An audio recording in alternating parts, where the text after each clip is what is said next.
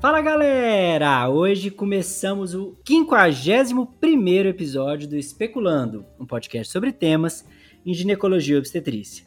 Meu nome é Lucas, eu sou médico, ginecologista e obstetra aqui em Uberaba, Minas Gerais. E hoje, para falar comigo, tá minha amiga de sempre, a Júlia. Como é que tá, Júlia? Oi, Lucas, tudo bem? Oi, pessoal. Tudo certinho, bastante calor aqui em São Paulo, umas chuvas de verão de vez em quando, mas tá tudo bem. E por aí? Tudo perfeito também. A Júlia já participou de vários episódios do Especulando, tem pós em sexualidade, também é ginecologista obstetra, tem um amor fraternal pela urogineco e tá sempre por aqui com temas diversos, porque a gente exerce a ginecologia obstetrícia como um todo ainda, né, Júlia? Você trabalha em, em universidade com alunos, com residentes, então é sempre bom a gente revisar algumas, alguns temas no episódio 21, a gente já falou de hipotireoidismo na gravidez. E agora nós vamos falar de hipertireoidismo na gravidez também, que é um tema que geralmente quando aparece ali na enfermaria, quando aparece no consultório, os obstetras costumam dar uma, uma agarrada, né? O tanto que a gente é mais tranquilo com hipotireoidismo, a gente tem um pouco mais de receio, um pouco mais de medo aqui do hipertireoidismo, mas hoje nós vamos destravar esse medo, relaxar com relação a esse assunto, que não é tão difícil assim, o tratamento é simples, o acompanhamento vai, vai dar certo. Vamos nivelar os ouvintes, Julia, começando primeiramente com a definição. O que, que é isso? Hipertireoidismo? Por que, que ele acontece mais na gravidez? Dá uma palhinha para nós aí do, da doença e da fisiopatologia para a gente nivelar os ouvintes. Então, meu amigo, pois é, é um tema é, bem importante assim na nossa prática. Acho importante a gente revisar mesmo. O hipertiroidismo ele é uma síndrome, né? Então é um conjunto de sintomas desencadeada pela circulação excessiva de hormônios tiroidianos. Certo? Ele tem como principal causa a doença de Graves. 95% dos casos são causados pela doença de Graves. Mas existe também o hipertiroidismo transitório, que ele é muito frequente de acontecer, porque o HCG do nosso, da nossa gestação, o beta-HCG, ele é muito semelhante ao TSH então, em casos de é, gestações múltiplas, doença trofoblástica gestacional, hiperêmese gravídica, onde a gente tem um excesso desse HCG, muito provavelmente também vai ocorrer um hipertiroidismo transitório gravídico também. E daí, já nesse contexto, já é importante a gente tentar pensar e tentar diferenciar esses dois. Quando a gente fala de, de hipertiroidismo gestacional, os sintomas eles são pouco exuberantes. Ele não tem aquelas características da doença de Graves, como a exoftalmia, é aquele, aquele bócio difuso, firme, né, que é presente na doença de Graves. O laboratório é um pouco semelhante no sentido de TSH e T4 livre, mas a gente observa níveis de HCG é, um pouquinho mais aumentados e diretamente proporcionais aos sintomas quando na doença de Graves isso não acontece, né? Na doença de Graves a gente encontra os anticorpos antitiroidianos positivos. A gente tem uma evolução da, da, do hipertiroidismo gestacional limitada, né? Então, ali até a 12, 15 semana de gestação, quando na doença de Graves tem realmente é, esse aumento na gestação toda. E, em geral, quando a gente fala de hipertiroidismo transitório, o tratamento não é muito indicado, é mais rápido, né? Na doença de Graves é bem indicado. Então, só relembrando, na doença de Graves a gente tem esses anticorpos que são dirigidos ao receptor do TSH, fazendo todos os sintomas, né? É, do hipertiroidismo que a gente já sabe de base. O problema é que esses anticorpos eles podem atravessar a barreira placentária e causar essa hiperestimulação também na tireoide fetal. Perfeito, Júlia. Então isso aí é importante da gente ressaltar sempre, né? O hipertiroidismo transitório, que é muito comum por conta do HCG. E por que, que ele é transitório? Porque a gente tem o pico do HCG entre 8 e 12 semanas. Aí ali tem a concentração máxima de HCG. E depois esse HCG cai. Né? Esses dias eu fiz um ultrassom de uma paciente no consultório que ela chegou com 15 mil de HCG, relatando uma gravidez inicial. Falei, tudo bem, vamos lá fazer seu ultrassom. 32 semanas. Jesus! 18 anos, tadinha, completamente fora da, da realidade, assim, coitada. Mas enfim, então um beta-HCG de 15 mil, que para o nosso dia a dia seria ali seis semanas, né? Cinco semanas, seis, de 5 a 7 semanas, um 15 mil bem inicial, já era um terceiro trimestre. Então você vê que tem realmente essa queda do HCG. E uma coisa muito importante que você falou, que eu acho que tem que ficar mais gravado aqui entre nós, é que o hipertireoidismo transitório, ele não produz o TRAB, né? Ele não produz o anticorpo anti-TSH. Enquanto a doença de Graves, que é o principal, a, principal manifestação aí do hipertireoidismo, vai produzir esse anticorpo, e é isso aí que nós vamos ter que nos apegar. Cuidado para não ficar tratando hipertiroidismo transitório, porque as medicações usadas são teratogênicas, né? As medicações usadas são problemáticas na gravidez e a gente não pode ficar usando assim, entre aspas, à toa. Vamos para o quadro clínico, Júlia, que lá no hipotiroidismo, o quadro clínico bagunça muito com os sintomas gravídicos, né? Muito difícil você conseguir separar sintomas normais da gravidez do hipotiroidismo. No hipertiroidismo, apesar de ter alguma coisinha parecida, é um quadro clínico mais exuberante, né? Conta para nós como é que é esse quadro clínico. Muito mais exuberante, até porque entra no estado hipermetabólico a paciente, que é completamente diferente do estado gestacional, né? Então a gente observa pacientes com uma irritabilidade e agressividade intensas, inquietude, tremores, sudorese, taquicardia, perda de peso. Então assim, são todos os sintomas que é o completo oposto da gestação, né? O que a gente não espera. A gente pode observar também um aumento da pressão nessas pacientes, predispondo até mesmo a uma pré-eclâmpsia, certo?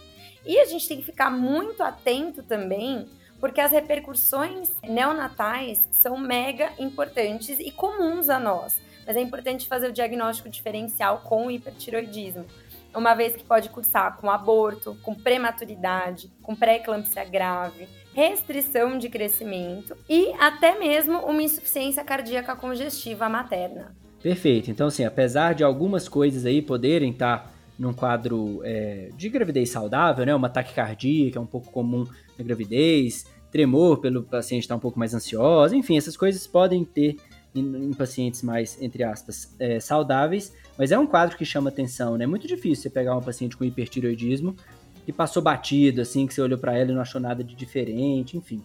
Então, olhei para a paciente, achei ela com taquicardia, com sudorese, palpitação, ela tá meio ansiosa, tá meio estranha, tá fazendo uma pressão alta ali de início de gravidez, que não é comum, né? A pré-eclâmpsia ela vai vir depois de 20 semanas, então talvez uma paciente com níveis pressóricos com 16, 18 semanas, enfim.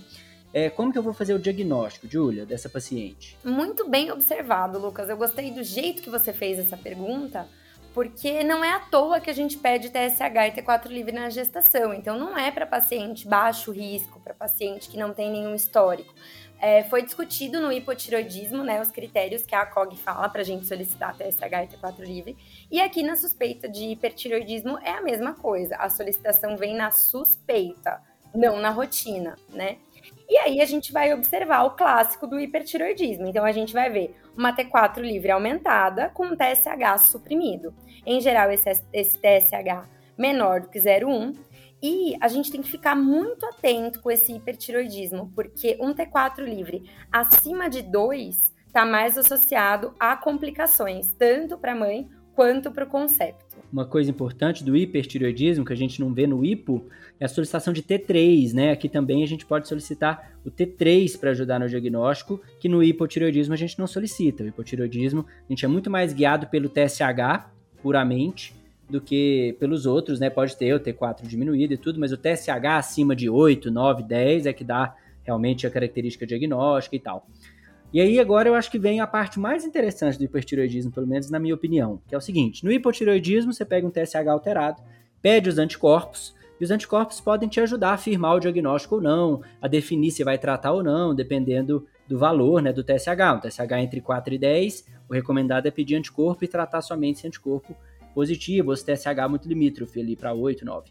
Aqui no, no hipertiroidismo, os anticorpos vão nos ajudar, inclusive, a pensar no tratamento ou não, inclusive para tirar o tratamento ou não ali na frente, né? Então a gente tem isso, a paciente pode ter um hipertireoidismo que o TRAB está baixinho e a gente fica mais tranquilo. A gente pode ter um hipertireoidismo que o TRAB está alto, está em franca proliferação, né? Está em franco crescimento ali na paciente e aí isso pode acarretar gra graves problemas para a gravidez e nessa paciente sim nós vamos tratar. Como é que funciona essa investigação do TRAB, Júlia? Pois é, meu amigo, mega importante a gente fazer essa investigação, porque você já tinha dado uma palhinha lá no começo, né, do podcast, que as medicações, elas atravessam a barreira, então elas são teratogênicas.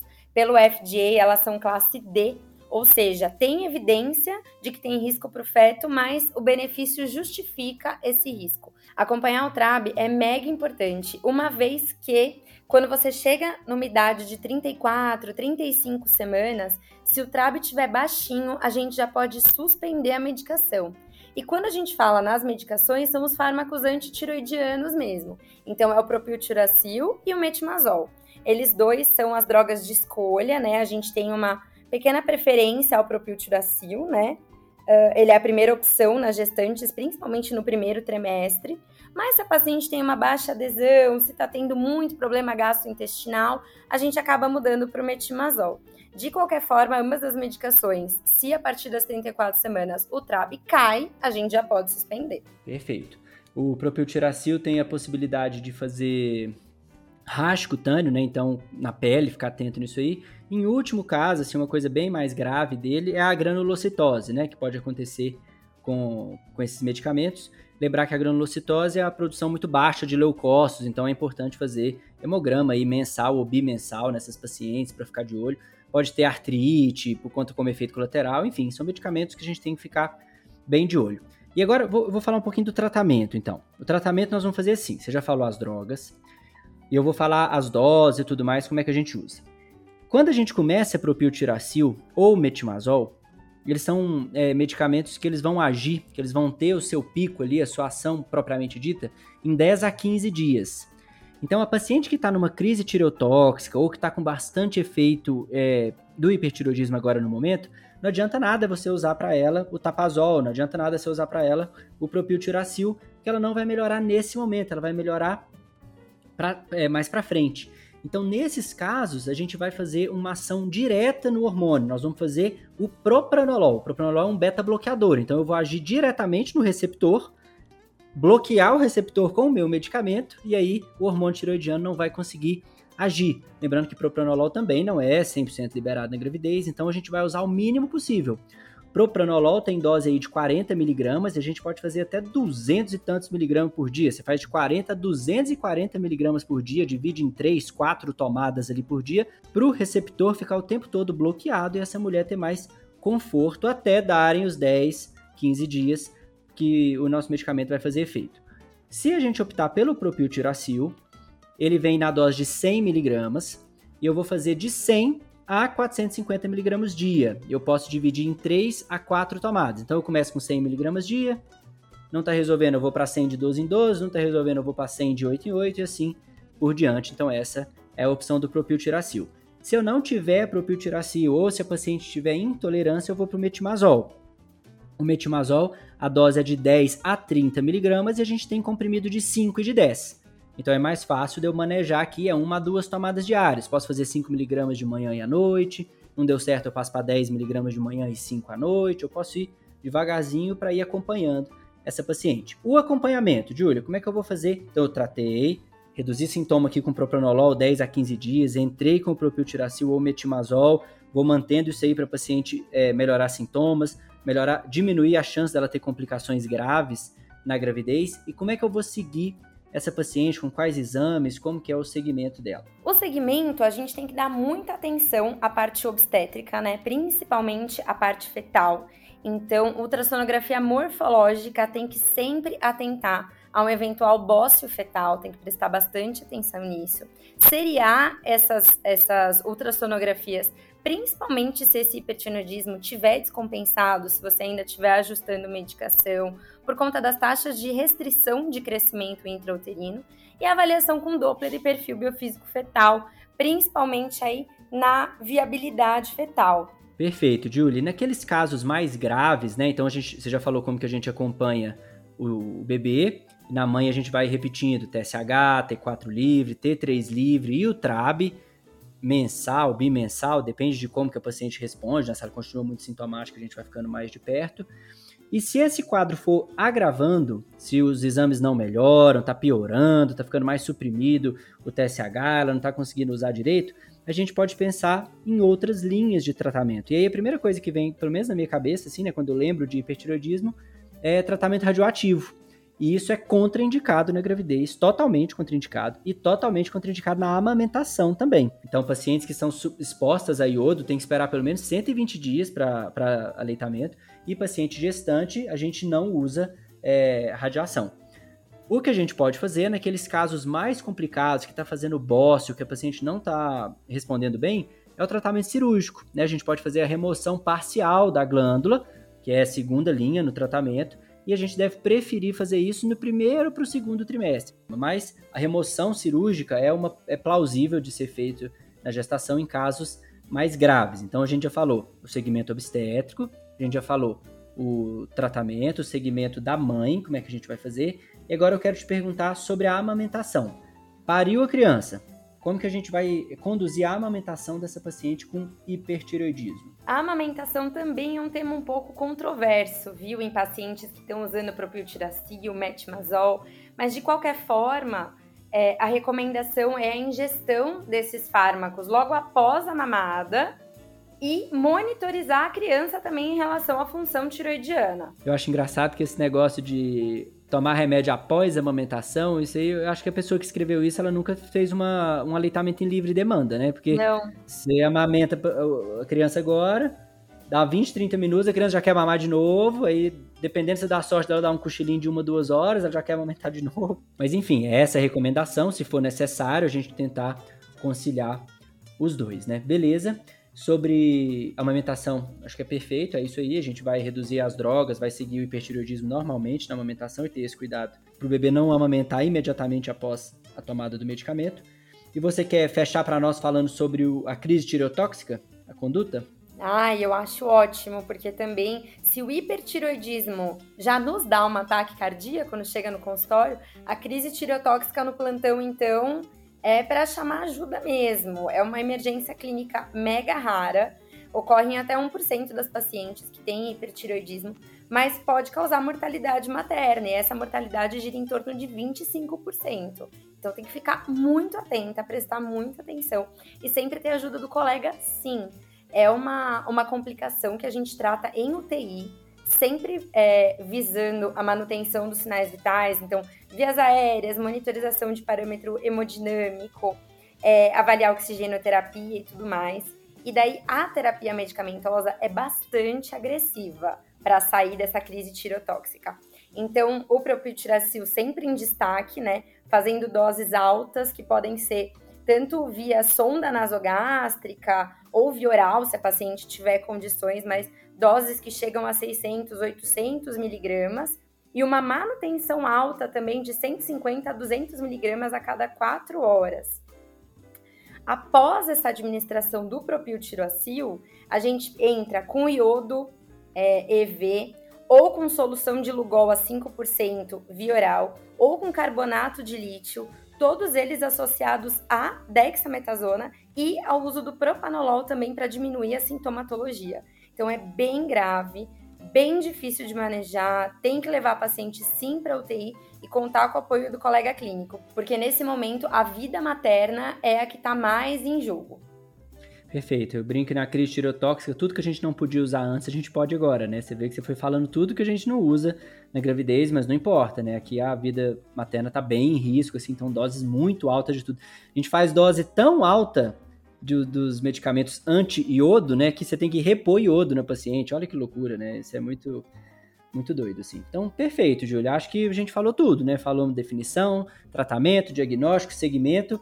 Acredito que as pessoas que encontrarem hipertiroidismo aí no dia a dia já vão estar mais tranquilas para lidar com isso. Não é esse bicho sete cabeças todos, só tem dois medicamentos para usar e segmento e tranquilo, assim, né? Tendo um bom ultrassonografista para acompanhar é, o, o, bebê de forma morfológica, de forma obstétrica, né, crescimento fetal, líquido e tudo, e a morfologia para você garantir que não tem bolso fetal, que não teve malformação.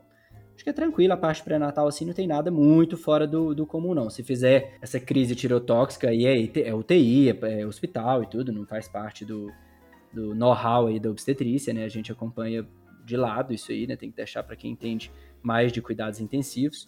Mas a parte obstétrica acho que a gente abordou bem. Quero te agradecer pela participação. Imagina, meu amigo, o prazer é todo meu. Sempre bom revisar esses casos. Eu acho que agora a meta 2023 é a gente abordar um pouquinho mais essas intercorrências clínicas na gestação, né? Falar um pouquinho mais de obstetrícia, sair da zona de conforto da gineco, que é o que a gente gosta, né, Lucas? Mas revisar esses temas que são tão importantes, que são da nossa prática clínica, sim. E para quem quer fazer consultório, mais dia, menos dia, vai acabar tendo um hipertiroidismo no meio dos tantos hipotiroidismos que nós manejamos, né? Perfeito, é isso aí. Obrigadão pela sua participação. Eu quero lembrar para todo mundo que está nos ouvindo que a terceira turma do Contracepção na Prática começa agora, dia 6 de fevereiro. Então, esse é o último episódio a ser lançado antes da terceira turma. Espero todos vocês lá. Para dúvidas, críticas ou sugestões no e-mail especulandopodcast.gmail.com. E até a próxima.